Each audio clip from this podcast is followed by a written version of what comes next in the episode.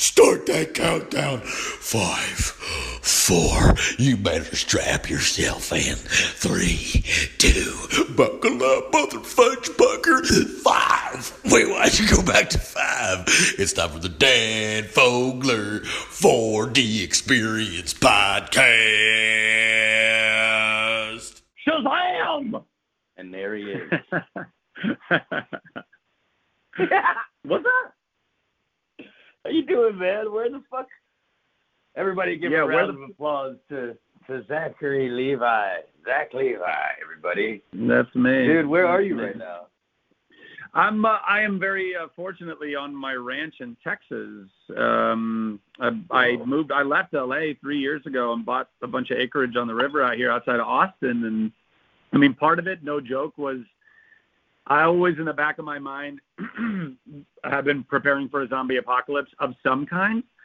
So Wow. uh, you know, this is the closest that we've come, and I've got a little my little kind of commune of other ranch mates. There's like seven of us here, and we're all just doing life. And um, Wow. you know, yeah, it's pretty it's pretty groovy. And in fact, because I'm being told, I don't know what your I, I'd I'd love to ask you what your team has told you, but I'm hearing that we might not be able to like go back to work like on like legit, you know, larger productions until September. So my hope is that we'll be able to like make some guerrilla films and series and stuff out here on the ranch while we're all waiting to go back to work. Holy shit. Is that what you heard? September. God yeah. damn it. What are you What are you hearing? Uh, Also, where are you? You're in London. Yeah, I'm in London. I heard, yeah, I heard like eight, uh, late August, uh, late uh, summer, something like that. But yeah, I guess September lines up with that. Shit, man, that just sounds like forever.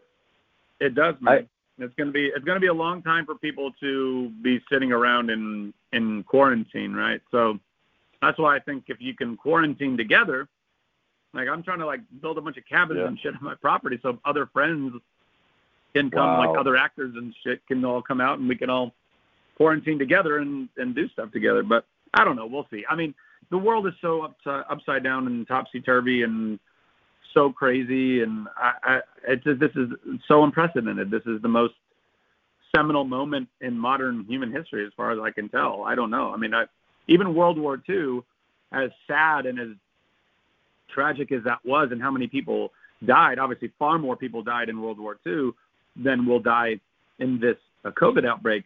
But it didn't. But even World War II didn't like shut the whole world down. It's just so crazy what we're seeing right now. How did you end up in London, by the way? Do you you don't live out there full time, do you?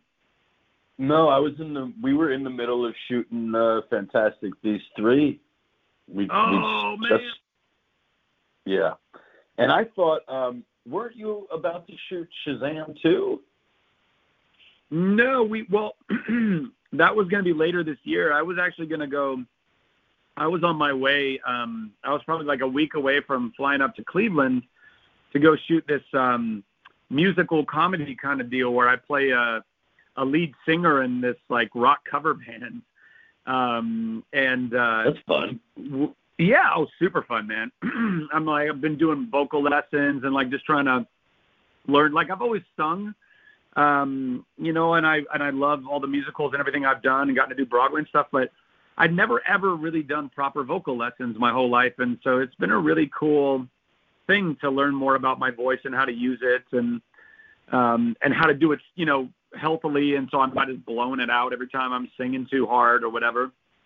Um, but yeah, I was all ready to go do that, and then I was gonna maybe go do another project, um, and then end up doing Shazam 2 at the uh, toward the later part of the year. But you know, Right. now who knows?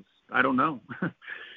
I don't know. Uh, the only thing any of us can do right now is try our best uh, to just keep trusting God or the universe, or if you don't believe in any of that stuff, then you know, I don't know, trust your common man that we're going to get through this. But I do think we're going to get through it.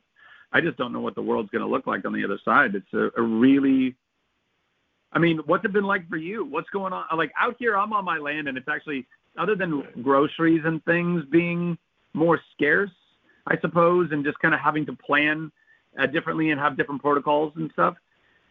life has been reasonably unchanged for me and my ranch mates. What's going on in London right now? What's that like? Because Boris didn't even like really tell anybody social distance until far longer, far longer after than uh, a lot of other places did. And how, Right. how, how what's the case rate right now? Where are, are you just in a, a hotel room in an apartment? Like where are you?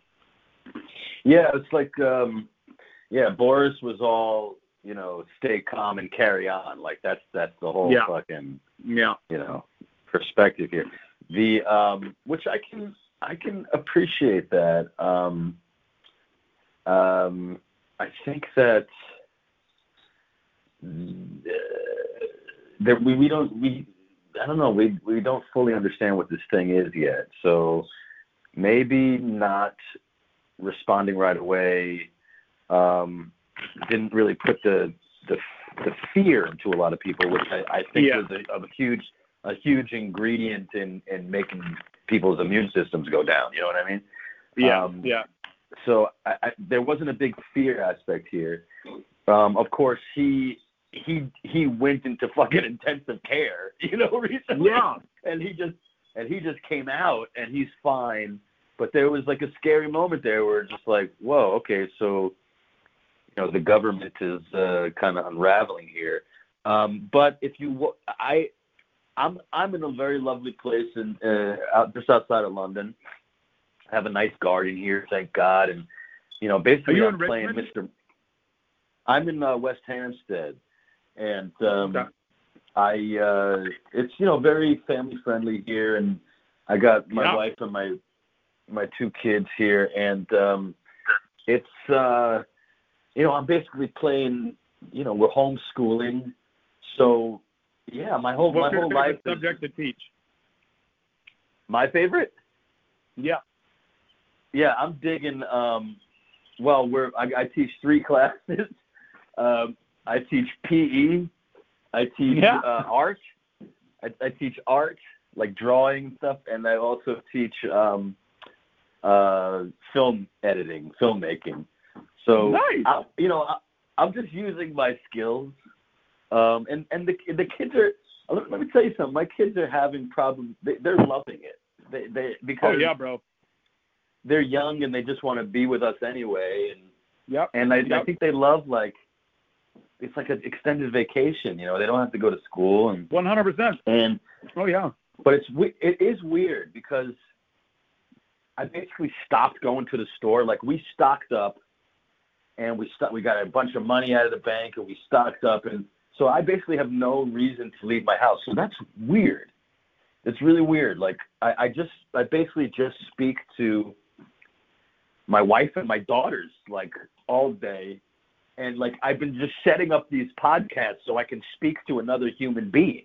You know I just I've been doing nonstop podcasts. Like I just did Cooper uh you know Oh, Cooper nice. Andrews who is also in Yeah. Lab uh, another one of our buddies. Like I I I I just been doing one basically you know every other day um to keep my mind occupied and talk Yeah. and, and I I feel like it's very helpful to talk about this stuff uh and see what other people are doing. I'm I'm very interested in in your attitude.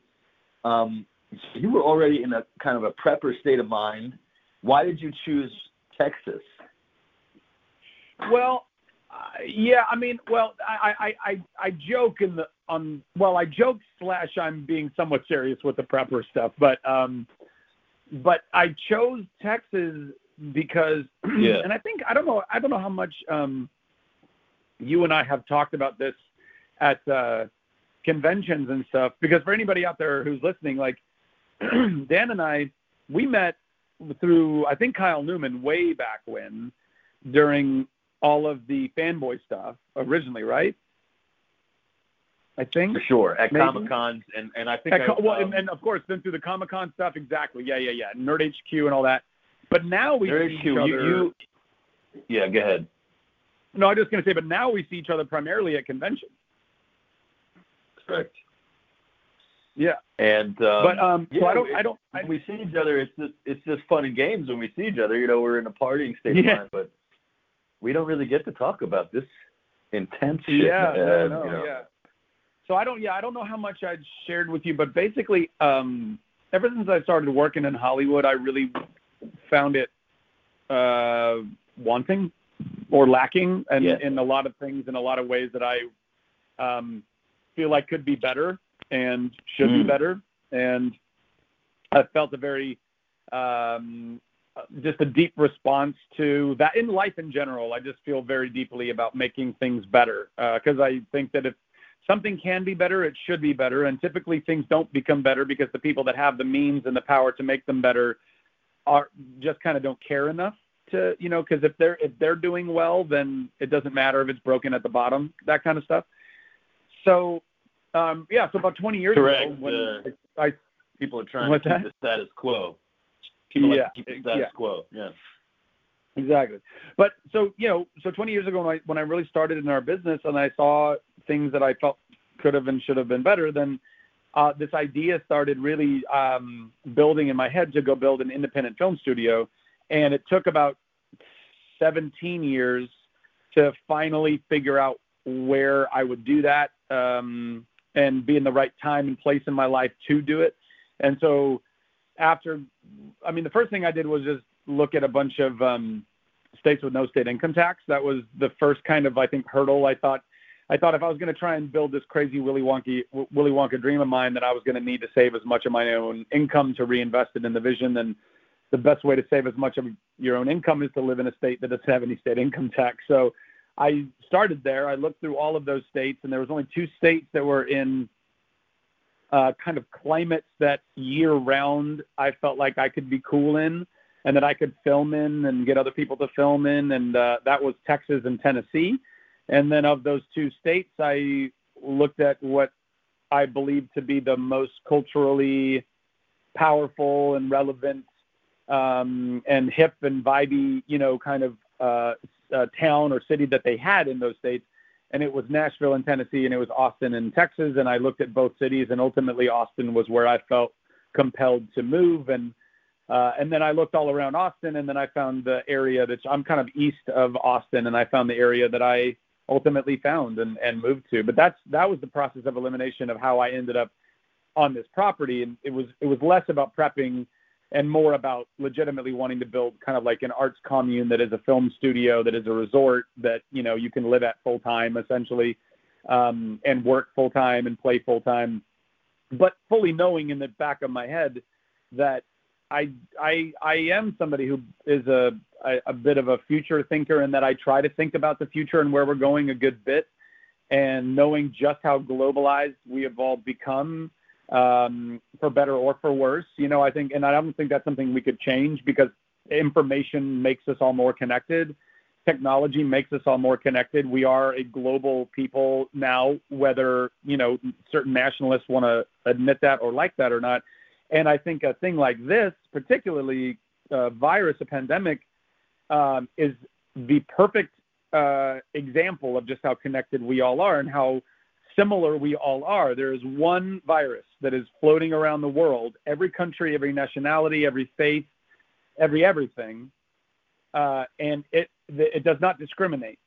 It affects all um, all people essentially in the same way, right? I mean, you might have some you know underlying medical pre-existing conditions and stuff, but other than that, you know, it doesn't matter if you're Chinese or Russian or English or American or Argentinian or doesn't, matter. This thing can still potentially wipe you out and uh, and so I just knew either financially, like you know, we're a, we're a world economy now. We're we're a world that can travel in planes so fast that you can spread viruses around. I was like, I don't know what's going to happen if some weird shit goes down. Better to have uh, a place to hunker down and never need it than something does go wrong and you need it and you don't have it. And I, since I already wanted to build a film studio anyway, it all just kind of worked out, you know.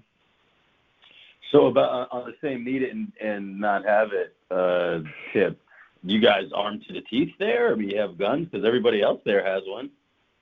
I, I do own guns. I've actually owned guns for many years, even when I lived in California. Um, I like to consider myself and anyone here on this ranch and anyone that I, um, uh, let's say, uh, partake in gun activities with to be very responsible, very mindful, very rational people.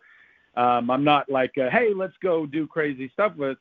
uh, y- your power. I think that you know guns are very powerful and they can be very dangerous, and um, but they can also be uh, very helpful, particularly when it comes to things like hunting, and even when it comes to uh, having some amount of fun, like you know target shooting, which I love to do.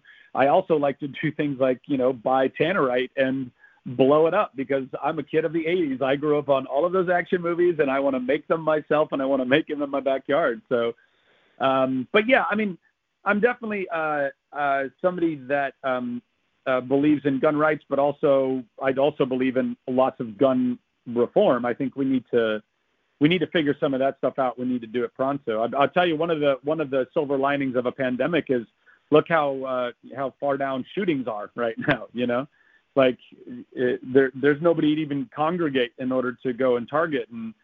Uh, it's a it's a morbid silver lining, but it's something that I don't think we can allow ourselves to forget.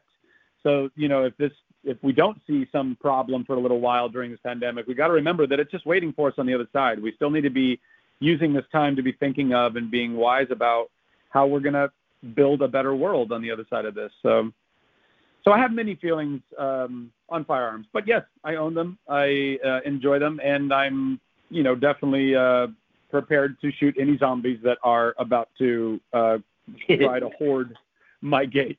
Um, yeah, but more than that, I mean, the that stuff is to me that's that's less important in the prepping than you know having clean water source and having fresh food and you know the we're turning the ranch into a farm to table kind of situation where we can grow all of our own produce and I'm going to wow. get a lot of solar and wind uh, power generation out here so we can be self-sustaining on the power side of things and the water side of things and the food side of things and I don't know kind of get back to basics about community. I think to me that's one of the biggest things I'm trying to accomplish with this film studio, aside from hopefully making a, a cooler way for us to do what we do, um, in a more let's say efficient and humane way to do what we do, but also like allowing us to have community again. You know, like we once upon a time. Uh, we we would all know each other a lot more. We would know our crews a lot more. We would know we would see our friends and family a lot more because everything shot in Hollywood. And then over the yeah. years, that's all been kind of piecemealed all over the world, which in some ways is pretty, I think, uh, cool. And I like being able to go and you know shoot on location in like Bali or whatever. Like, you know, of course, that sounds dreamy, but I don't like that we basically, particularly as actors, we get outsourced to a lot of places, and you don't ever get to really put down roots. You know, like doing a TV show is the most roots you ever get to have. And hopefully that's in a, a city that you really want to, but your family and friends are in too, and you know all that stuff. So I don't know. I I just really uh, like and now like what's happening now. we can't go to work because there's no because you can't. Nobody lives and works at their film studio. But if I can build a place where you can live and work at your, at, you know, if you can live at your place of work, which happens to be a film studio, then you can quarantine there and then you can keep working. so I don't know. We'll we'll see how it all pans out. No, you're ahead of you're ahead of schedule, man. I I, I think you know what the hell you're doing. I, well, I'm trying to. I look. I I did not anticipate what's happening right now. I'm not. I'm not saying I, I had some Nosferatu, or Nosferatu, Nostradamus um, kind of moment. Uh, other than just again, just trying to put my thinking cap on and look to the future. I mean, people have been talking about this stuff for a long time. You know, years ago, in 2015 or five years ago, Bill Gates sure. didn't he have like a very, very haunting speech at some conference like here's what's going to happen, and it's exactly what's happened right now. And yeah, you know, I read, I read strange. Yeah, yeah, yeah. All all of it is very is very interesting. But at any rate, well, how far were you guys into the movie before uh, you had to? Oh, buddy. Down? They shaved me down. I was all mustached up. I, they, they, we did the screen test. I was basically on my way to the first day of shooting, and they were just like, "Uh, you better stay home." it was it, it was such oh god it was such a deflating kind of thing obviously. Um yeah it's it's i mean the good thing about it is and i i'm going to say that you should because i've been i've been wanting to document this situation that i'm in somehow. The the idea that um you're forced to slow down. I'm definitely becoming a better father. I'm becoming more Oh yeah. patient and patient and compassionate and meditating my balls off and and um I was saying that I was I was thinking that you should you should um think about documenting your situation out there.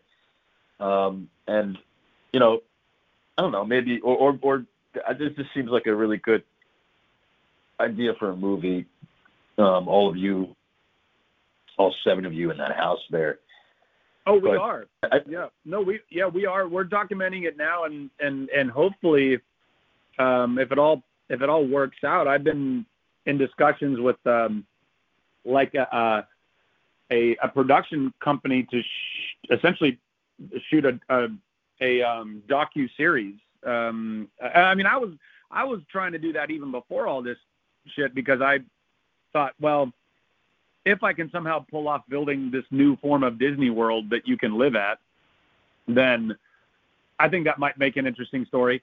If I don't pull it off and it all blows up in my face, that could be a really interesting story.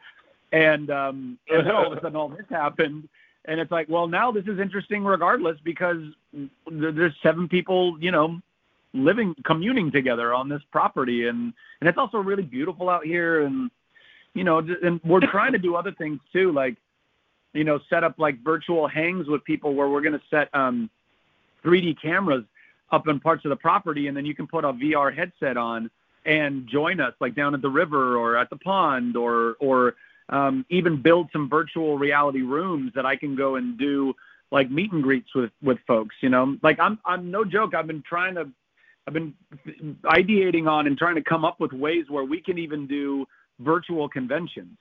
Like imagine being able to put on a VR headset and you can go and sit in a virtual room and fans get like, you know, uh, five minutes or whatever, like typically like they'd get with us at a, at a, at the table and you can meet them like their, their avatar and they can talk to you and you can have those questions and even do like a digital signature or something like that.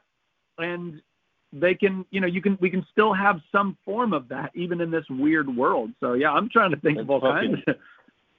That's genius, man. Yeah, and you Oh, can thanks, yeah, man. and th- and there can be a you can have it on a timer so you don't have people just you know kind of you know lingering. you Yeah. know, like- No, exactly. Great. Yeah, I mean everybody understands like there's timers and things, and you know because it's difficult no, to. that, yeah, there's a lot of oh my god, I I had so many. I'm sure you did too, man. I mean that business is is done. I don't know what's gonna happen. There's Yeah, so man. many yeah, so many I mean so not, many businesses. Exactly. you know. Not even just that. I mean anything that gathers anyone of any Movie kind of movie size. theaters. every theater, restaurant, fucking- every bar, every sporting event, every arena, every stadium, all the people that work at those arenas and stadiums, all of the concerts, all of the live music. I mean, all the Broadway, all of our friends Yeah. that are literally not like Hollywood production is supposed to, again, like I said, maybe September. They're saying Broadway and all live event stuff won't go back until January at the earliest, dude. That's almost a calendar year long from when all, all this shit went down. You know what I mean? Like, and, and Broadway doesn't pay a lot of money. A lot of our friends who trod those boards are really getting hosed right now. They're paying New York rent prices unless Cuomo or somebody somebody Shit. steps in and goes, "Hey, let's just chill the fuck out and like give people debt forgiveness." That's what I wish everything everyone was doing. I wish all the banks would just for once say, "Hey, we've got all the money.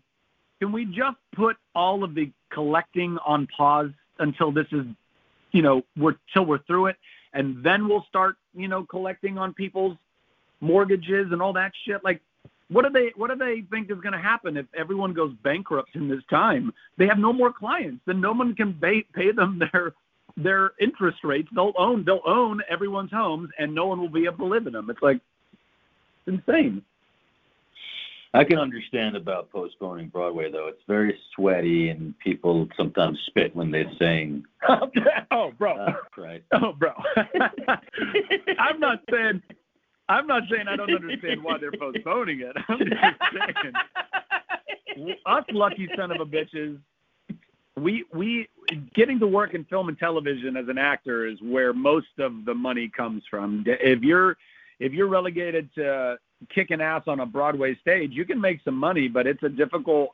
You know, I'm just grateful that I saved money, so I so I have some savings to to float through what this time is right now. You know, but you just typically if you're a Broadway actor, man, you just there's not a lot there, and I'm hoping that, um, you know, um, Broadway Cares and all, all of the various um, artists groups that should be hopefully you know what what a lot of uh, uh, people in the union everybody's paying into and that's all taken care of. Like equity i'm really hoping actor, actors equity is stepping up huge right now.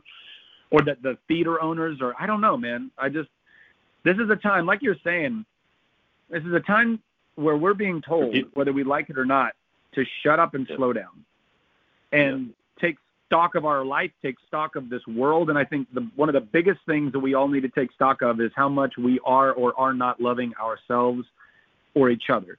And I think if everybody takes some really hard, long looks at themselves, they realize that we haven't really, not nationally, nationally, we don't typically, and not just America, I think nations are still very about themselves. We're still a lot of us feel a lot of pride for our nations, and I'm not saying we shouldn't feel pride for our nations or our heritage or our ancestors or anything like that. But I think to the extent that it starts creating barriers between you and another people group, and by the way, even within our within our own nation, the huge biggest barrier is the is all of the uh, the the the wage gaps that exist, the the money gaps that exist and this is an incredible opportunity for very wealthy people. I think, I hope to be able to take stock of their life and go, wow, I have so much, and these people have so little, and look what's happening to them. You know, that's what I'm yeah. I'm really hoping is gonna is gonna come out of this, and people and people learning how to do to live with less. Like, you know, consumerism and materialism have taken. Right a hold of the world, not even just in the U.S. I mean, I mean, everywhere. Even communist countries like China are almost more capitalist and and and and um, consumerist than they are communist. And everybody wants the new Fendi bag, and everybody wants the new Jordans, and everybody wants the new tech. And it's like, did we need it all? No, right. we just wanted it. And why did we want it? Because advertising tells us that we want it. Right. We were stuck in a loop, man. We're stuck in we were stuck in a cycle of upgrade, yeah. upgrade, upgrade. And it's the it's the it's the little things that I'm realizing. It's like, you know, that we took for granted. Like, um, you know, I was like, oh, it'd be great to fucking, you know, hug my friends again. It'd be great to, yep. you know, to, you know, it'd be, and just like taking concerts and, uh, you know, for granted, taking Comic Cons for granted, just being Everything. like, like if We've we get to do Comic Con, if we get to do Comic Cons again, I'm just gonna be like like in person with people. Oh, I'm just gonna like fucking at least for a, a I don't know how long, but uh, for as long as I can, I'm gonna try and just uh, really appreciate every moment with like just like talking to another human being. yeah, man. I mean, I, I think it's good practice always. You know, I mean, I I think that we as human beings, as Homo sapien, we have gotten so powerful that so powerful that our, our imprint affects our weather, that our reach uh, can decide whether or not entire species of other ant or, or uh, plant or animal life even exist anymore. And in that power comes a lot of hubris, and therefore comes this taking almost everything for granted, including our own mortality. Like back during the Spanish flu, when, by the way, everyone who's alive right now, no one is alive right now who was alive during the Spanish flu, right? So right. during that time, we were at least humble enough to understand that there were these things called pandemics and they would wipe out entire civilizations. That there was a thing called famine and it would wipe out entire civilizations. We used to have a little more humility when it came to the natural world. Now we just don't have it anymore because we we I mean look at us. Look at all the Look at the cool shit that we do. We're we're we're years away from having jetpacks and flying cars. Like it's happening, bro. If we don't take it all for granted and die in the process. And I think that that's I mean, look at how many kids are going, uh, you know, other than like the young young kids who are stoked to be with their parents because they love their parents and like it's, this is just like like you were saying, like with your kids, like this extended almost vacation of sorts. But what about all the kids that are like middle school, high school, or even uh, Oh, you know God. uh, older in elementary? They are Oh God. pent up and freaking out, and they hate I had- school, and they can't wait to get back Oh, to God. school. People who have Oh, shit oh, jobs, can you can you imagine? shit jobs you you imagine? hate going to. Those people who imagine- hated going to their shit job would be so stoked to go to their shit job right now just to have a break from Can you imagine being being stuck in there. Can you imagine being 16? I, I, I'm so happy that my kids are uh, uh, uh, four and uh, the older one's going to be eight. So it's like it's still very manageable, but but if I had to do fucking algebra, you know, calculus with my kids Yeah. right now, oh my god, I mean, bricks. and I'm sitting in my backyard. I'm I'm like playing with my kids, you know, or we're we're playing freeze tag or whatever the fuck, you know, getting back to the, you know, the playground roots. And uh, uh, the kids go inside, and I'm sitting there, and I'm and um, I'm like smoking a joint uh, in my little. Um, I have like a little. You, you don't smoke, do you? You smoke? I do. Yeah, when when when do? applicable and and and legal and all that, but yeah. when when necessary. Um, I uh, so I'm smoking a joint, and I start hearing in the in the in the next the house right next to ours a teenage girl, uh, and they're and they're French, so they're speaking half French, half English. And but what I make out is that can, you imagine she's she's a 16 she's like 16 year old girl and she's screaming I fucking hate you I just want to go out and see him. I just want to be with she can't she can't be with her boyfriend. Oh Okay. no! Can you imagine? Oh my Oh god. Oh man, I I'd be was a, dying. I was a bastard. Young I was a bastard 16-year-old when I was love? 15. Oh man, that'd be so hard. They, they, they, she's going out of her, that kid's going out of her fucking mind. So I was just Yeah. like, oh my god, thank God, I just have, I just have the little kids to deal with here. So let me ask you a question, man. Do you, uh, I, all my guests that are cool that come on my show, I, I ask them if they know what their name means. Do you know what your name means? You know, I I I do and I don't.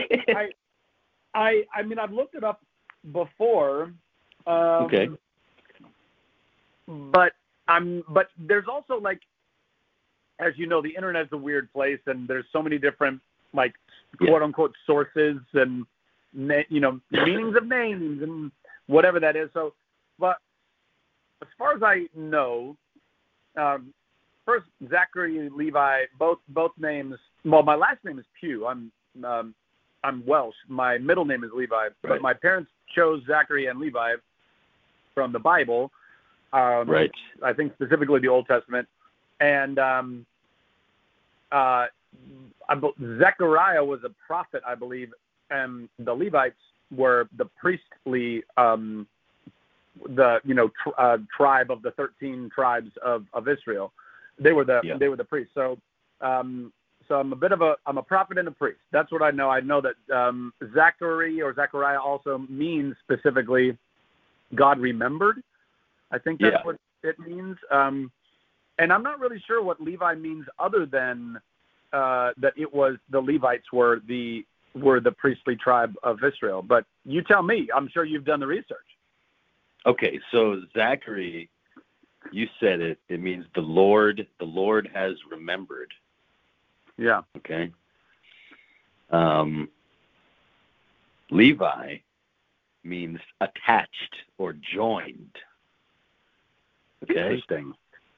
Which kind of makes sense. It's like a, you know, they were the priests. You know, you got to join the priesthood. And then Pugh means it's um it's like two words squ- got that got, got squished together in the in the Welsh, right? So it Yeah. It's uh, yeah. It's app of yeah. Typically, it's like um. Yeah. means Yeah, son of Hugh. Exactly. Yeah. Yeah. Yeah. Yeah. Son and then on Hugh. Ellis Island, they decided to squeeze all that together and, and call us Pugh. right, right. so so I I take the meaning hue as like um you know hue like color, you know Oh, like the the hue on your television. so God remembered to attach a color. Interesting. God Everybody remembered everybody's to name. join me with color. Yeah. Yes. I- I think Or- everybody is is like a beau- everybody's a beautiful haiku. You know what I mean?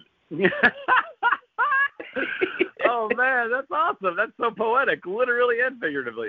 Um, Yeah. Wait, what is what does Dan Fogler mean? Okay, so Daniel means uh, God is my judge. Holy shit. And um, Kevin means handsome. And Fogler, yeah, uh, and Fogler means uh, bird catcher. So God is my judge. So you're a handsome bird catcher that that only God can judge. Exactly. Exactly. That's how I took it.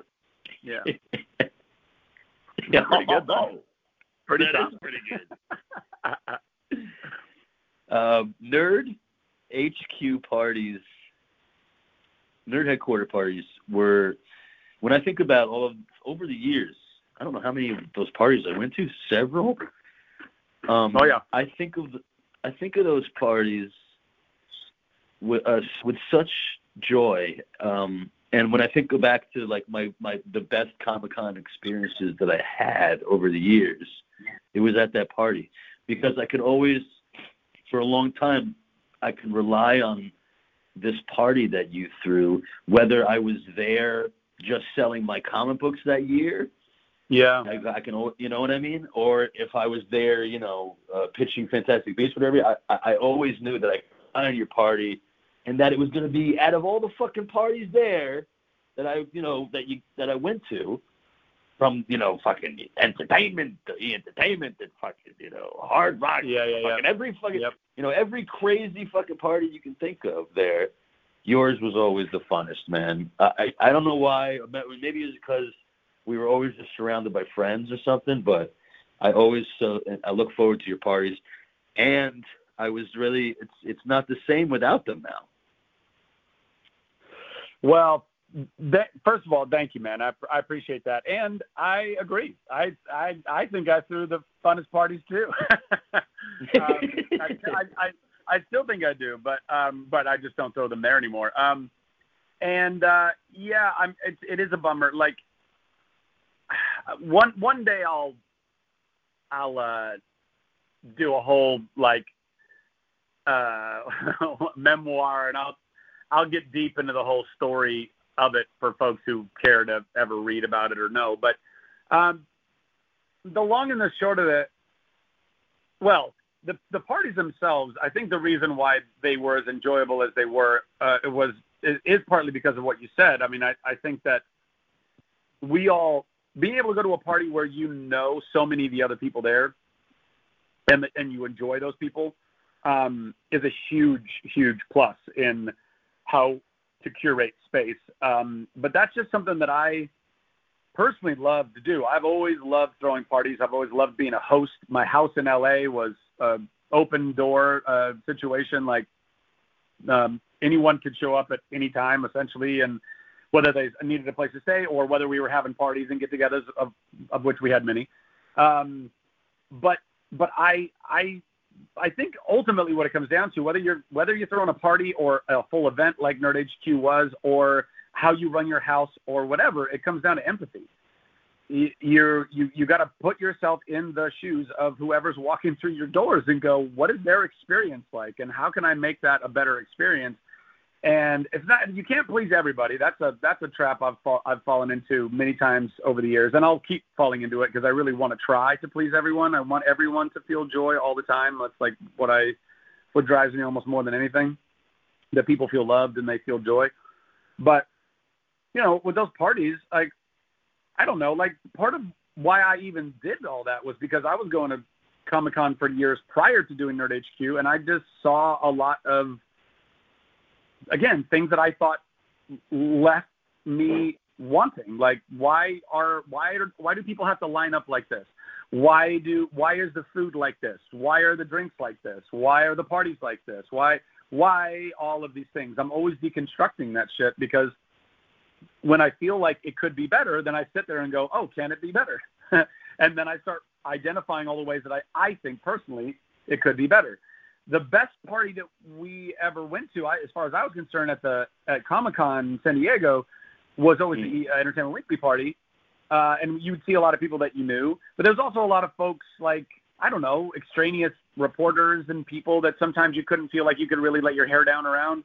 And then also Right. There was like one speaker playing music, and it, I I would find myself and Joss Whedon and Felicia Day and half the cast of Glee surrounding one speaker and having a dance party, and that was like I was like, why why is there not a great dance party in in San Diego? It's like you literally have a, a wrapped trapped audience. You have a bunch of celebrities that are just looking for a great time, and they're all there. They're staying in San Diego. They're all in the Gaslight, the Gaslamp district. Like, what's going on? And so when I was constructing Nerd HQ, I was trying to figure out how to essentially a make a better experience for fans, better you know better um, uh, experience in the food and drinks that we offer. I wanted to give fans a place where they could relax and charge their phones, recharge themselves, play some games for free. Um, uh, you know, then go to panels as you've been a part of and seen the panels that we do for charity, the photos that we do for charity, the all for reasonable prices, and you know making sure that they're queued up in shade and they don't have to do it overnight on concrete, and you know all of the things that I just felt like we could plus and make better, and that included you know putting those dance parties in there. I was like, if I'm going to be down here all weekend long doing press, I want to have a great time, and I want to have a great time with my friends, and I knew I just always believed that you know, if you make something that's actually quality because you took time to plan it and you really spent the money to make it great, then people will find it. And that's what happened at Nerd HQ. You know, people, the fans found it, and uh, and and all of y'all talent and actors and directors and writers and everybody in our industry, everybody found it, and it was a really good party. Um, the unfortunate part of San Diego and and Nerd HQ's uh, place there is um, the powers that be uh, that oversee the Comic Con that takes place in San Diego um, felt threatened by us and did not like our existence in San Diego. And, uh, you know, over the course of seven years, did everything they could to kind of make it impossible for us to ultimately secure financing and even get guests sometimes. There was a lot of. Um, Crazy. Yeah, man.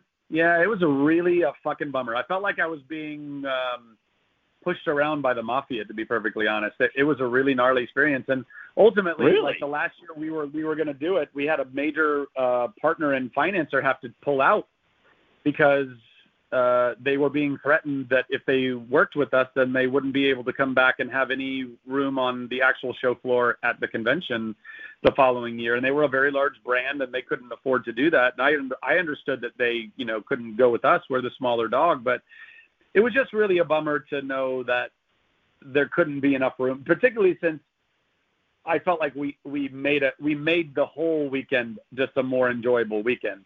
And it's not to say that I don't understand on a on a business level that people don't need to protect their investment or something, or that I probably could have even been a little more humble uh, in some of my uh, in my um, the words that I chose to use over the years discussing what I thought was lacking at that convention, or really conventions in general, and what I think can be done better.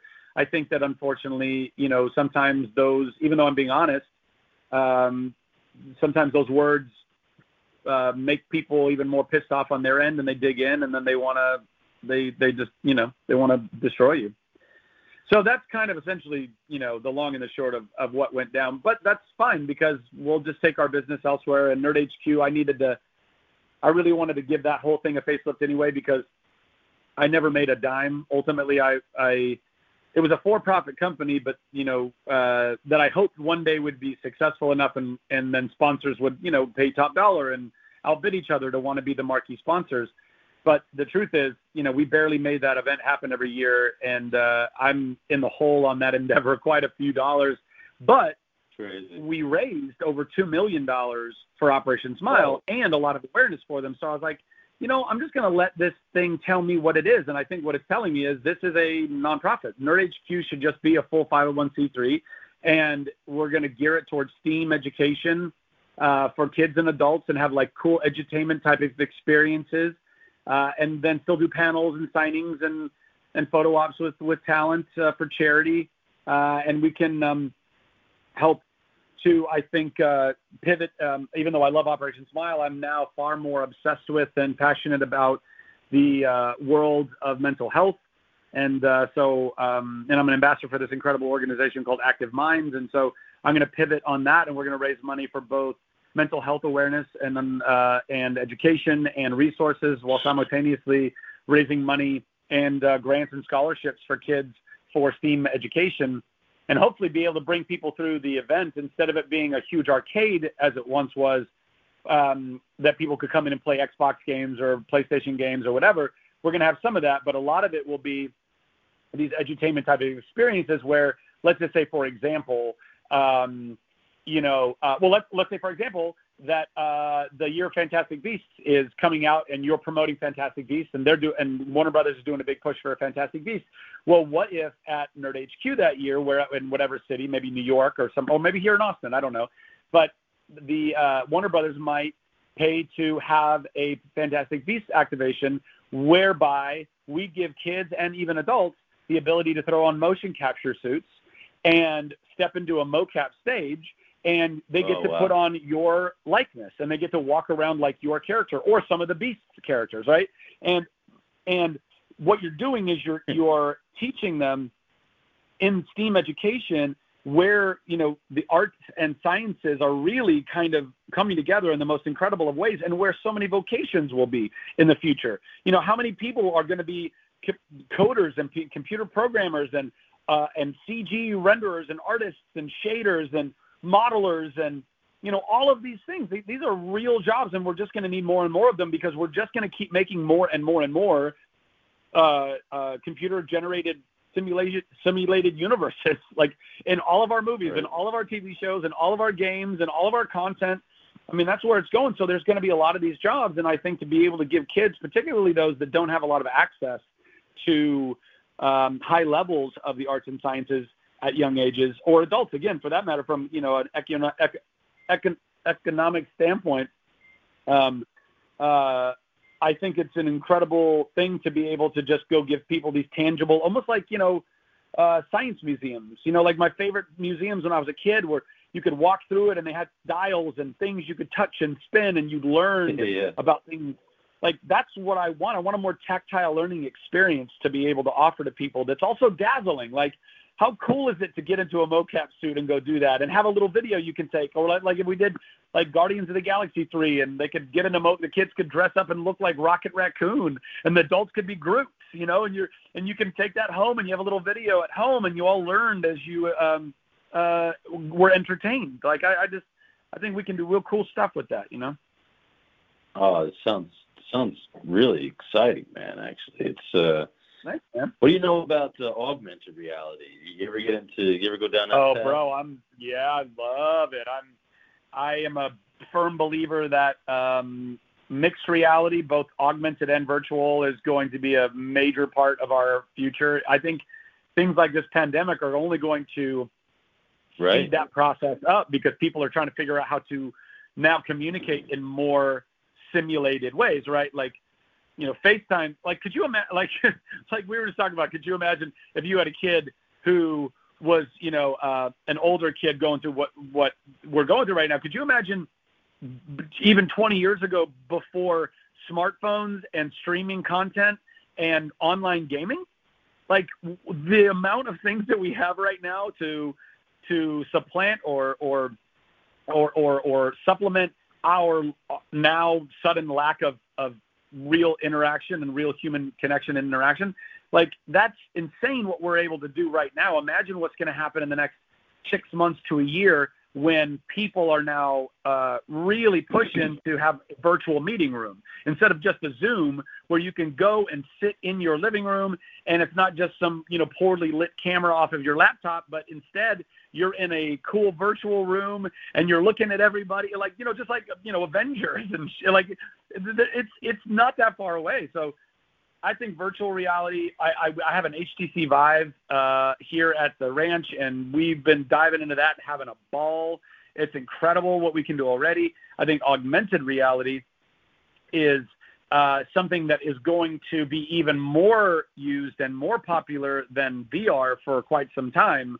Uh, it just hasn't found its practicalities and utilities just yet, but um, it's getting there. It's going to come quick. In fact, I've got some, uh, at, literally some applications, in, um, be it in both uh, entertainment and also in in uh, utility. Like I have an app I'm building that will very very uh, largely harness augmented reality um, in order to help people through their day. So you know, there's a lot of stuff right. I think that's percolating on on the horizon for sure.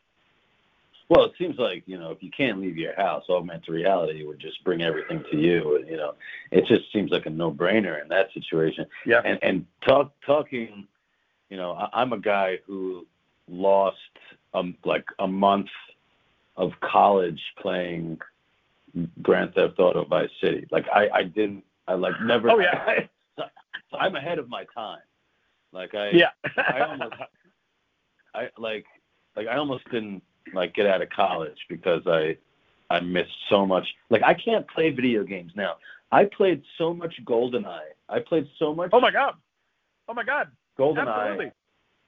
Um, when I, uh, when it first came out, and through co- throughout college, we had tournaments. We had oh yeah that bro. I oh yeah I can't play video games anymore um, because um, um, I get addicted.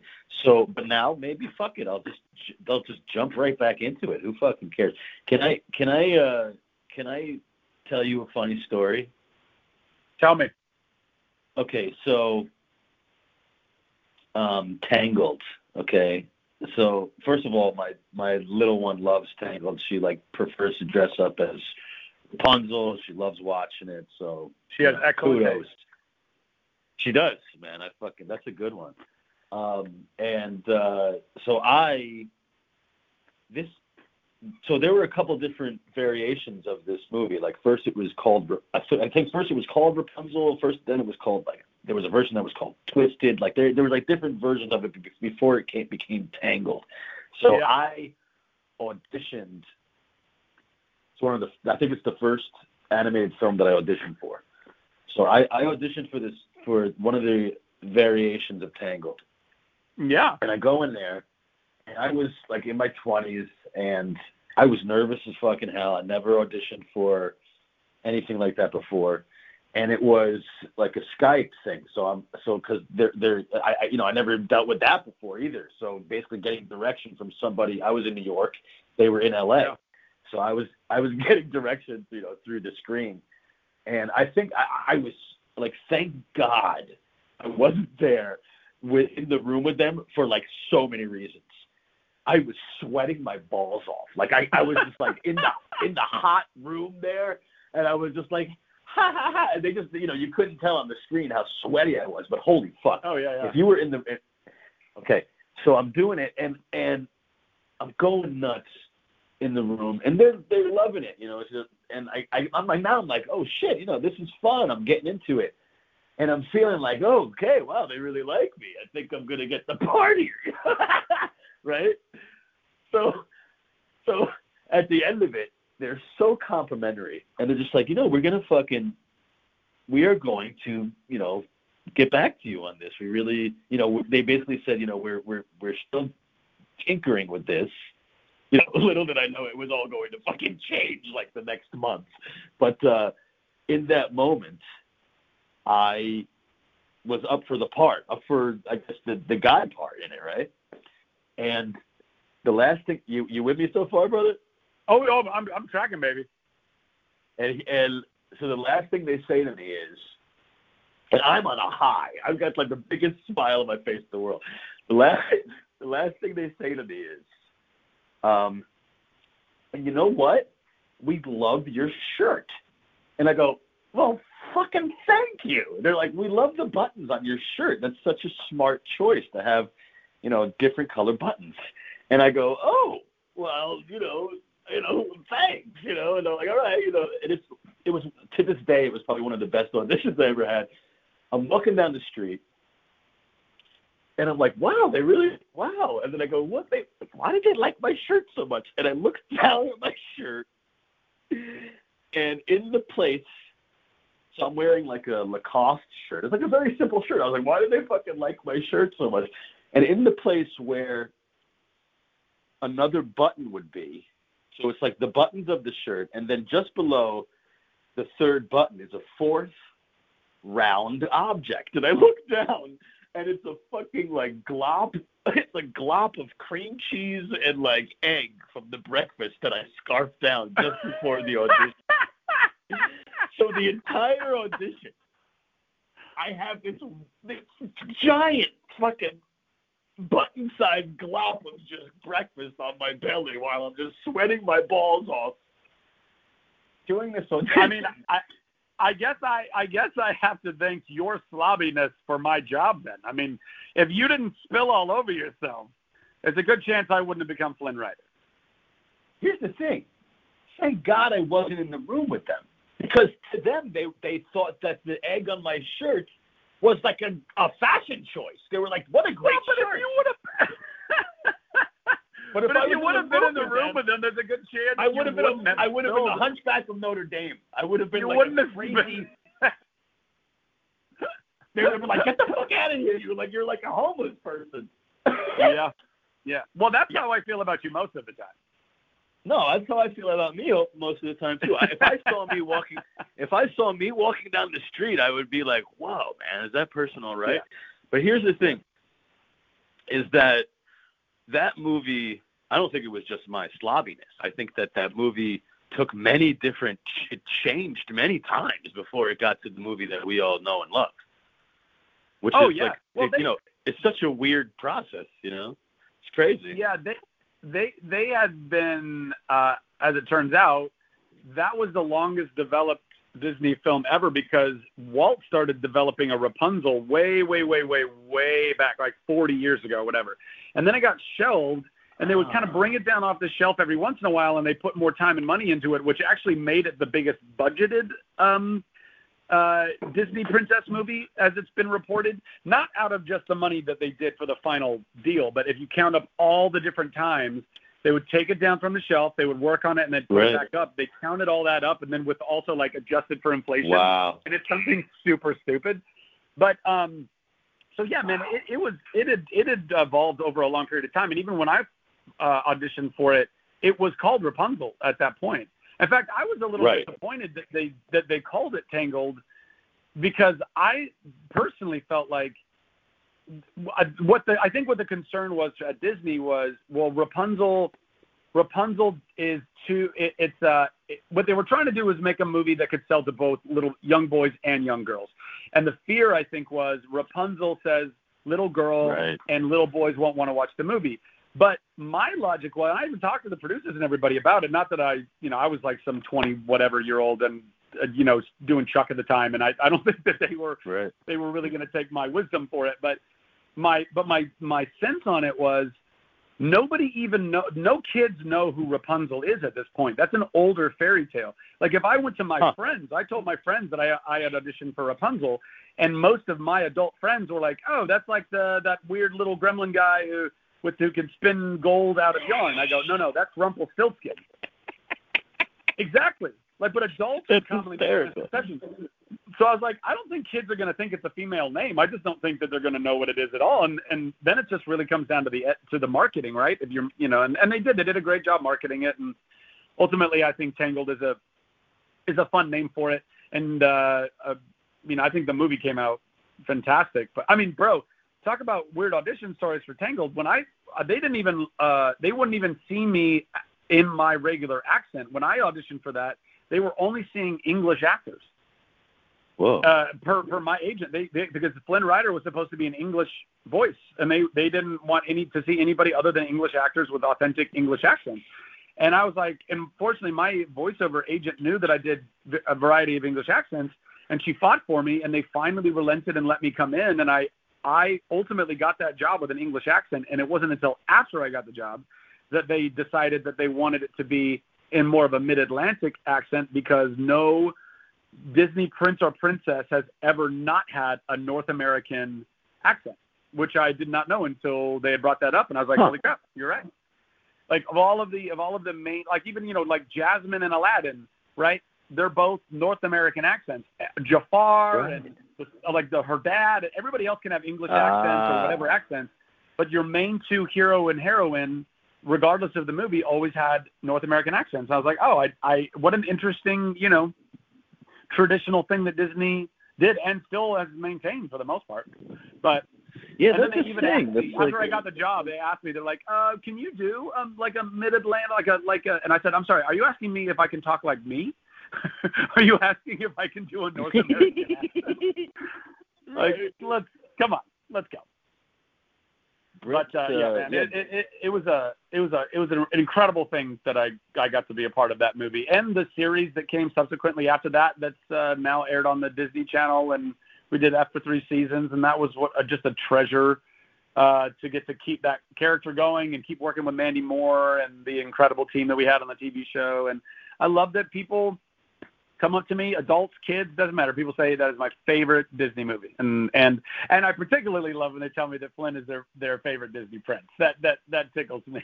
that tickles me. yeah, a lot, man, he's fun, dude. He's a fun fucking yeah, he's, character. he's like a Han Solo-y kind of character. He's he's rough around the edges. I love him. Um, so you, I mean, you're fucking Tony nominated. So you, so you went to Tony, the Tony Awards, and you went to the Academy Awards. You got any fucking crazy stories?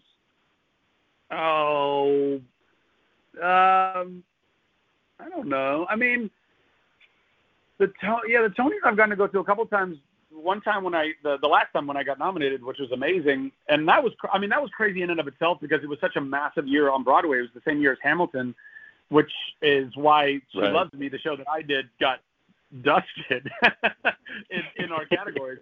Uh, not surprisingly, I mean, it was just seriously like I know people say it's just an honor to be nominated, but legit, it was. I mean, I that was only the second Broadway show I ever did, and to be up there with the talent that was up on that stage was you know super crazy. And I got to perform at the at the Tonys that year, which was also cool. Um, also You'll always have that, man. You're you're you're history. You're part of Broadway history. You'll Yeah, always man. have Yeah. that. Yeah. Yeah. And then he, and at the Academy Awards, the craziest thing I can tell you from the Academy Awards was performing at the Academy Awards. Mandy and I sang a Right. duet from Tangled. Yeah, Yeah. Alan Menken was nominated for that song that year, and we sang at the Oscars. And then, and ironically, uh, at the Emmys, I was chosen as one of six actors, television actors, one year to be in this weird like singing group that was backing up Jane Lynch when she hosted. We were called the Whoa. Emmy Tones, and we and I sang on the Oh. Emmys. So I've actually got three of the four for a performance Holy EGOT. shit. I've performed at the at the Emmys, the Tonys, and the Oscars. I just need to perform at the Grammys, and I've got a performance EGOT. dude. We got it. Yeah. Wait, hold, right? But you wait, but that's a possibility. I mean, that's like we're. we're Well, I got to actually like album? legit make some music. Yeah, I got to legit make some music and rec- which which I'm planning on doing anyway. So I don't know. I mean, it would be pretty fucking cool if I could go perform. You got to go for that. A performance you got. You got to. Oh, it. totally, bro. I'm yeah, yeah, yeah, yeah, yeah. Yeah, I got to. I got to. But bro, I've been, I mean, yeah, man, going to those things. I mean, it's all. It was that was probably the most terrifying thing I've ever done in my life. I'm not gonna lie.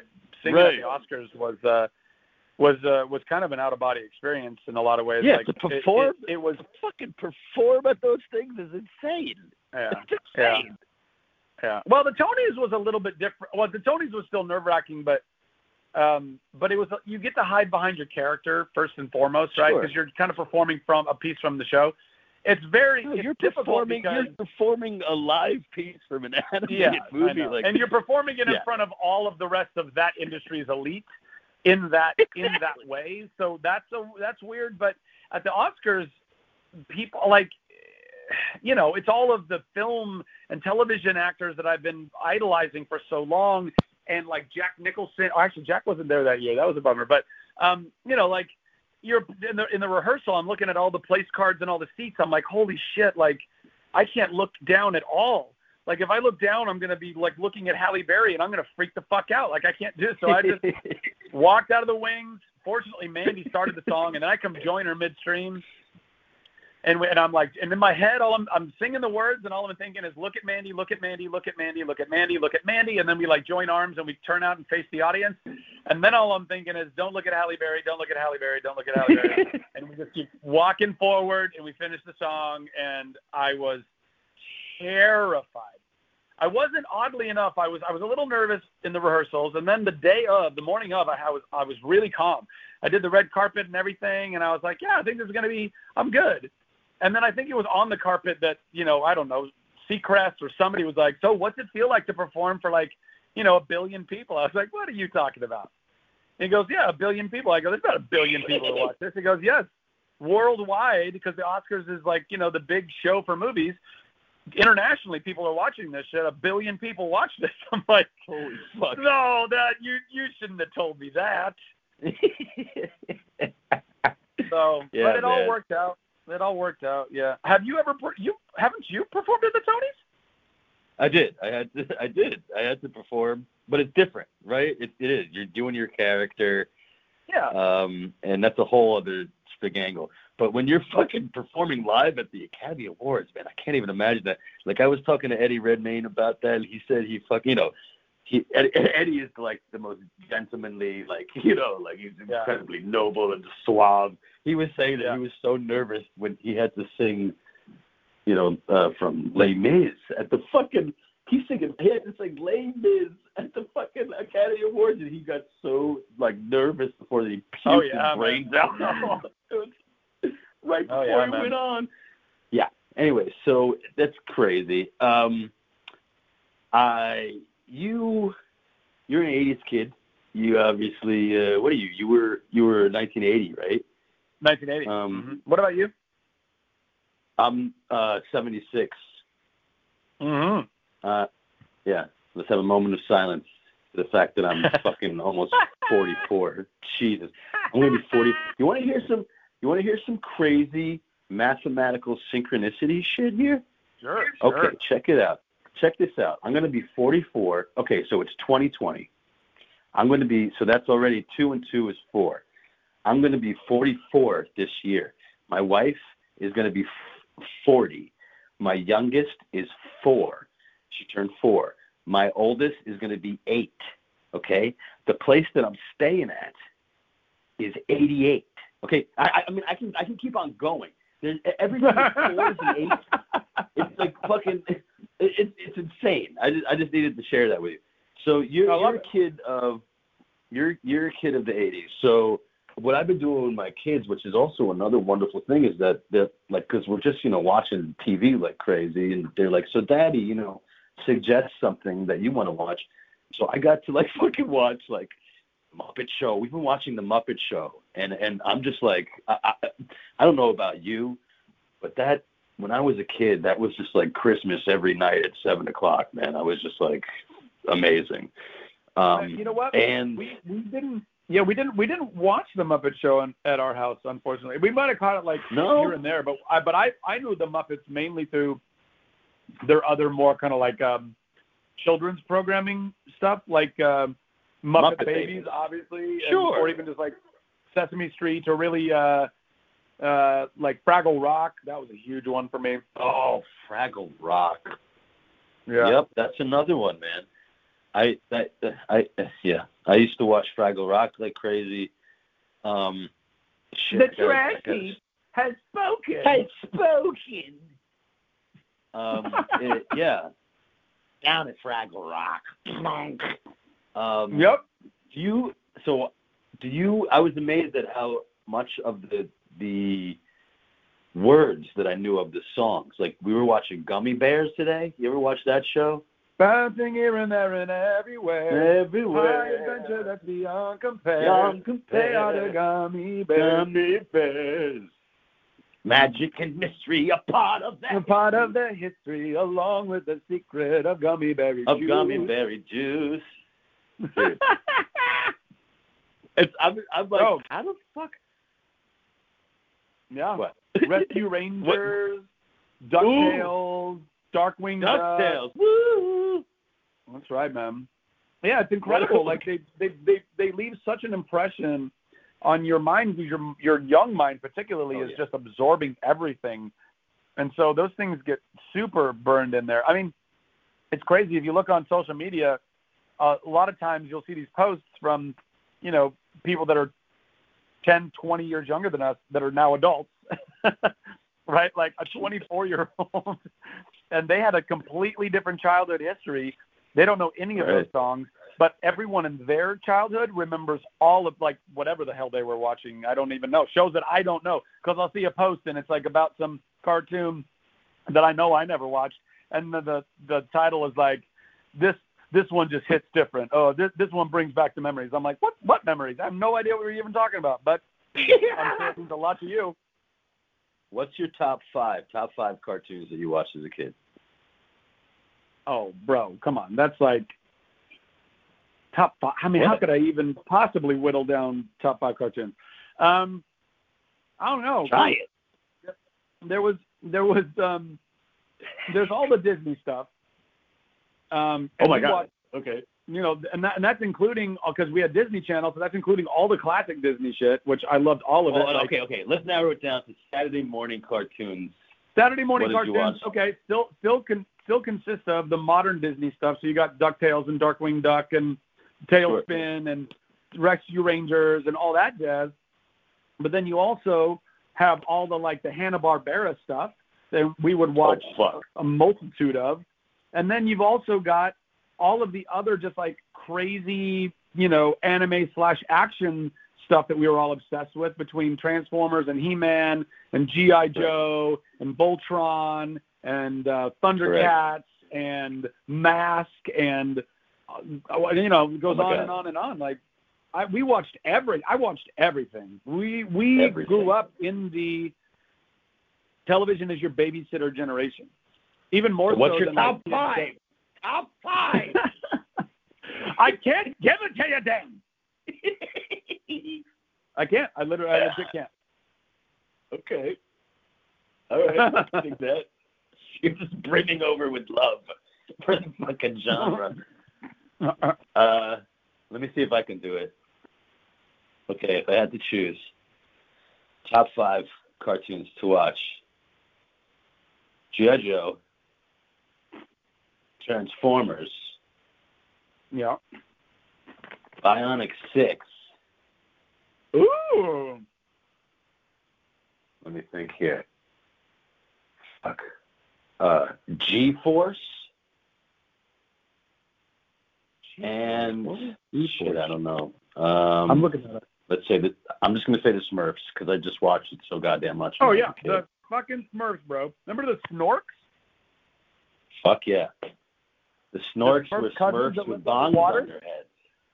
Yeah. That's exactly right. With bongs on their. Heads. there was Oh, one yeah, character totally that watched- just totally made watched bong G-Force. noises. Say what? totally watched G-Force, and then let me see, Bionic Six, right? That was the other one, or uh, what was that? Bionic Six, right? Oh yeah. Oh yeah. Oh yeah, oh yeah. I don't know that I know. Oh no, I remember Bionic Six because I remember the dude with the baseball bat. Yep, yeah. Coach McGoat. I did. I didn't even. Do you remember the I Centurion? didn't even. Centurion. Oh, I had that toy. You know what I yeah, they had all the little like they, you could put shit on their chest and on their back and on their legs, and like one was in Uh, the sky, had and one was in the water, and one was underground, and all that stuff. Love that. Silverhawks. Right. Silverhawk, Thundercat. I didn't even say Thundercat. Yeah, I mean, dude, how could you not put Thundercats in there? You're a real horrible person. I'm an idiot. The fuck am I thinking? Okay, See, so this is why you can't just pick five, Dan. You're right. I know I'm right. So, so you're obviously so okay. So you're obviously so when you so when you got uh Fandral, I guess, right? Fandral is like the first comic book character you played. Fandral the Dashing, yeah. Okay, what were you just like? Just your was your mind just blown? Oh yeah, bro. I mean, it it it, it was a really interesting kind of whole series of events. Um, and, and oddly, another role that I booked with an English accent, uh, but then ended up having some weird complications with. So Whoa. yeah, the first Thor the first Thor was casting, and um, I went in and read for it, and I got cast as Fandral the Dashing Right. in the Kenneth Branagh first Thor. Right. I thought that um, we all thought that Chuck was only going to go 13 seasons that year, and then uh, and so we thought I'd be released and I could go and do the movie. It turned out that Chuck ended up getting like a last second six episode back pickup. So Oh. that precluded me, yeah. So that precluded me from being able to play Fandral in the first movie. Um, but ultimately, they got uh, the lovely and talented uh, Josh Dallas.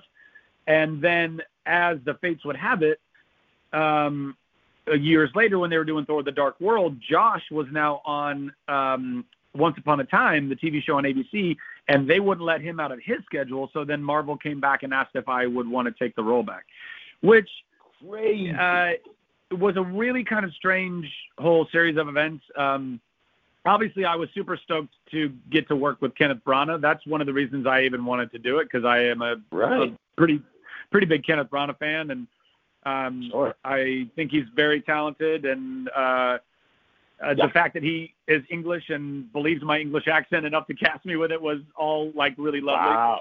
Um, Fuck yeah. but uh but yeah so and then when it when marvel came back around and asked me to to step back into the the job um i was a little apprehensive to be honest because i saw the first movie and i just don't think that the warriors 3 had all that much to do that was cool or important and um Right. and i was personally i was afraid that you know should i had played that role or and now you know in the first movie or now take this offer that's being handed to me that I would be playing a supporting character that wouldn't have very much to do and that that would preclude me from ever playing another Marvel character and perhaps one that would have more to do. And so I was I was a little apprehensive and I talked to um who I needed to talk to who assured who assured me that um uh not only would the Warriors 3 be used more in the sequel, but they would be used uh, substantially in like you know 60 to 70 percent of the movie, uh, and uh, and uh, and even beyond that, that it would not preclude me from being able to book another Marvel character later. And so on those terms, I said, "Cool, let's go do it." and there was no script at the time, um, but I was trusting Marvel and trusting you know everything that was going down um, and it just became a very complicated movie. Um, and uh, lots of rewriting was going on even during it. And ultimately, um, I ended up signing up for a role that, um, instead of being used in 60 to 70 percent of the movie, was used in 15 percent of the movie or so. And um, the, but the which which would have been fine in and of itself. But the problem was is that because they were doing a lot of rewriting and production juggling, we were Yeah. basically asked to just be on hold in London for six months, and Oh, only ended up getting used for probably a total of three weeks. Uh, yeah, yeah. That's that's that's what happened there. But but I mean, I was still very grateful that I was working. I was grateful that I got to be a part of a Marvel franchise, and you know, I mean, as a comic book kid growing up reading comic books, I, I, I, you know, that was a super dream, and I knew that even if this wasn't going to be the most fulfilling of jobs that I that I hoped it would be, that I wasn't precluded from playing another character. Um, and then I almost, I, I screen tested for. Um, for uh, uh, uh, Guardians of the Galaxy, actually, and came came close to getting uh, that role, Peter Quill. Um, Really? ultimately didn't get it, but at least Marvel was holding true to you know allowing me the opportunity to get it. Um, and then Huh. the last Thor came around, and you know because of the world that Marvel had built at that point, and Thanos and the snapping and all that jazz, it it didn't really make a lot of sense to carry the Warriors three into the greater universe. So they needed to you know dispatch us quickly in the third movie. So I was there in uh, in uh, Australia for about uh, five days and shot one day and didn't have one word, didn't even utter a word. It was all cut out in the, in that one scene. So that that that was a bummer. It, it you know I, I but you you know, that- you know that you know if you were Quill that they would have found some way for you to do a scene with yourself as Fandral. Maybe I don't know. That would have been really funny. Um, that would have been funny. But but but look, here's the here's the thing.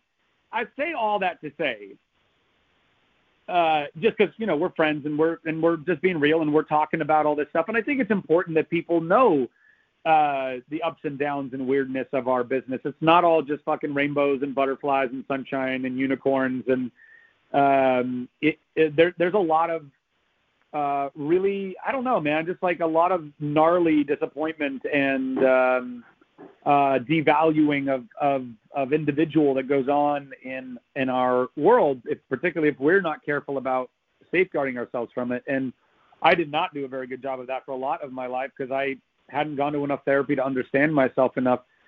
Um, but all in all, yeah, still very grateful that I got that job, uh, and even more grateful that it went down the way that it did. Because if I didn't get unceremoniously killed off in the third movie in the way that I did, there's a good chance that I never would have been available to play Shazam, and right. that is a uh, that's a dream job. I mean, it, I get to be a superhero. I get to be my own superhero.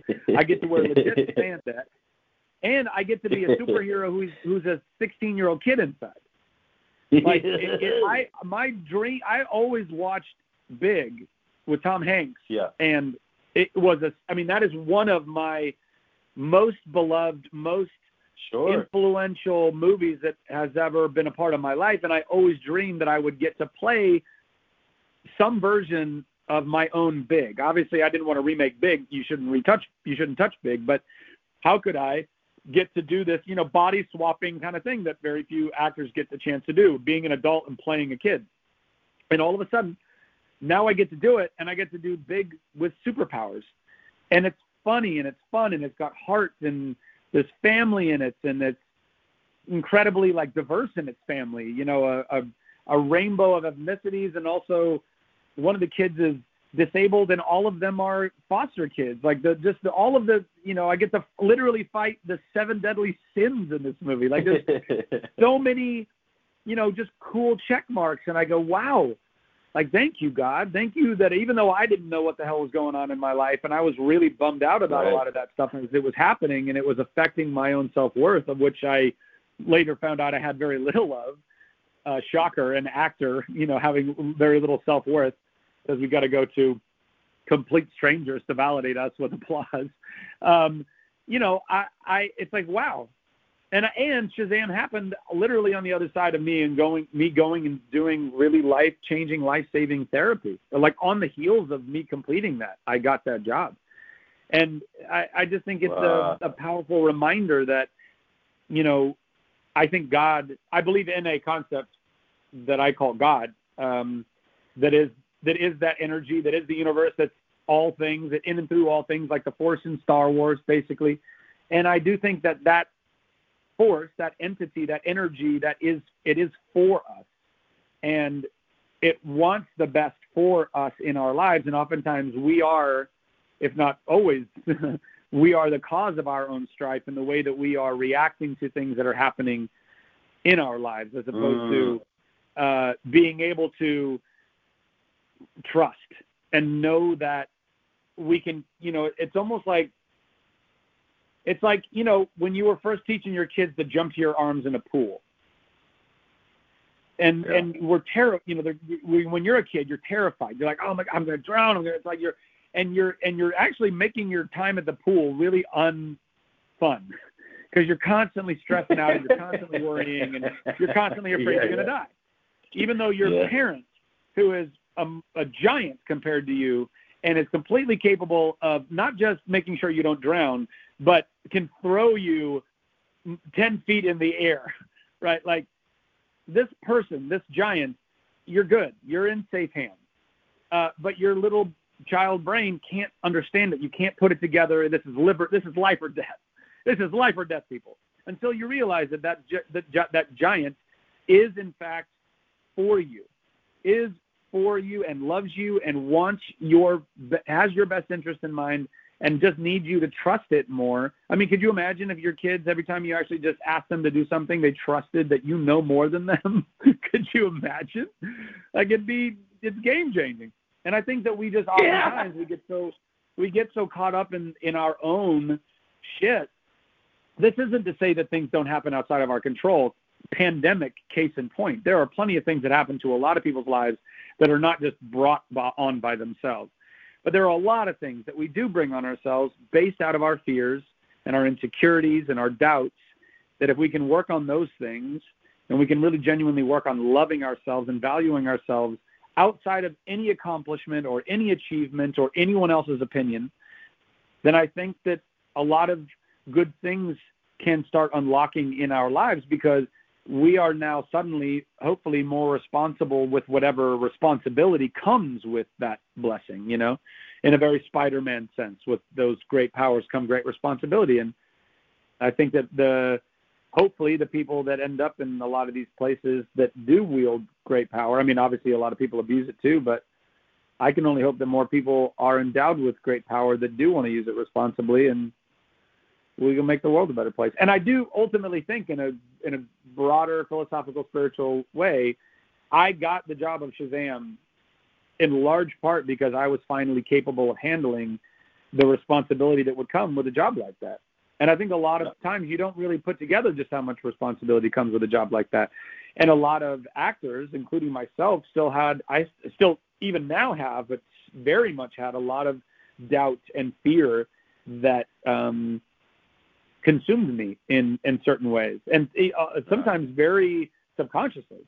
You know, uh, sometimes consciously, but oftentimes very subconsciously, and those things can really cripple you. The more responsibility that starts stacking on your shoulders, and so I, I'm I'm very grateful that all of it worked out exactly the way that it did, and I and I yeah. I believe that I see God's fingerprints, the Force's fingerprints all over that. You know. I feel the same way about Jacob. I I I feel like you're a very powerful manifester, dude, and I think that you manifested Shazam, and I'll tell you how. So this is what happened. You, I'm just I'm just basically you know projecting my own theory onto of course but yeah yeah totally, totally. I think you I, I think you were sitting around and you were like fuck please I I just want this Marvel thing to work I just want this Marvel thing to work and then it's maybe it's going to work out. Well, how's it going to work out? Uh, is it uh, you might be a captain of a starship? Captain of a starship? No, no, no. The universe has another idea in mind. You, you're thinking, fuck, Captain Marvel, Captain Marvel. Shazam. Oh wow, that's our time, okay. folks. That's our time. Now, not not only do I have to go because I have to go and, and Skype with some family uh, in the states, but um, I, you know, I'd keep talking to you. But that's an amazing way to wrap this up because, dude, you're a very interesting individual. You're fucking, and and uh, I really appreciate your, you're very your your positive outlook, and I like your I like your idea about constantly looking toward the future and trying to to better things. I think that yeah, man. more people. I wish more people would get on that that page. We can get them there. I just think it's going to take encouraging people into it and not shaming people into it. You know, and that's unfortunately the tactic that all sides right now. I think they they take more than anything is that they are painting the other side as an enemy, as evil, as you know, bad in some way, as a and and that informs their own way of how they handle that other side, as opposed to coming to people with grace and understanding and patience and love and empathy. We are programmed to look at another side of an issue with contempt and with judgment. And as soon as we can stop doing that, and as soon as we can start really just seeing people as beloved, as children of God, as as as pieces of nature, as equal as we are to nature, then I think we can really start to all get on the same page because we will be therefore in everyone's best interest. All of us can be together in our collective best interest. But let's do it. Let's let's make it happen. Compassion, make man. movies and content that, that that help guide people there. Love it. Dude, thank you so much for doing this. I, I this was Thank like one you, of my man. favorite interviews. Yeah. My pleasure, man. I, I love podcasts. I, lo- I like being, as you can probably tell, I like being able to have a conversation and not just do little, you know, talk show sound bites. It's very difficult for me to express myself and feel like you can have a deep enough conversation in a 10 minute interview. But if you got an hour and a half, you can talk about all kinds of shit. yeah, man. Um, well, Well, dude, bless stay you, man. Thank you. safe out thank there. you. Thank you. Yeah. Stay safe and stay safe. Uh, stay safe and stay safe. Stay safe and sane out there. And uh, Yeah. hit me up. Let's we'll we'll connect. Um, you know, uh, more over the quarantine, and uh, let me know if you end up back stateside and want to make some guerrilla filmmaking in Austin. I'm down, man. Let's do it. Let's keep on. Let's keep the collaboration and the conversation going. Let's do it. Bless you, bro. All Talk right, to you soon. All right. Be good.